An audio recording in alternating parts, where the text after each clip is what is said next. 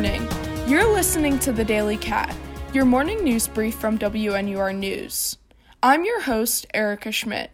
It's 9 a.m. Central Time on Friday, October 21st, 2022. Here are the headlines to start your day. A year later, after Northwestern's library workers publicly unionized, they are in the bargaining process for non economic proposals. Library and Bargaining Committee member Jamie Carlstone said one agreement the committee made was that workers should receive overtime compensation. Today is the last day for Cook County residents to apply for the county's income plan, aimed at people who have a household family income below the poverty line. Cook County Board President Toni Preckwinkle decided to continue the program using COVID 19 relief funds. Yesterday, Chicago mayoral candidate and alderperson Sophia King released a plan of improvement for Chicago's police department by asking retired police officers to return surveillance technology. One of King's primary goals in office is to decrease city violence.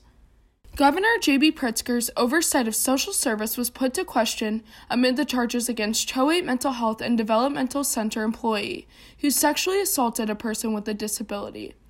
Critics said the response was delayed as it took a few months for Pritzker's team to announce an increase in training and surveillance. Yesterday, U.S. District Judge Henry Autrey in St. Louis dismissed an effort by six states to block Biden's recently passed student loan debt forgiveness program. Autry wrote that because there are six states involved, the quote, court lacks jurisdiction to hear this case, unquote. Yesterday, a fuel fire engulfed Mexico's railways and homes. Over 1,500 people evacuated, but there are no reported deaths.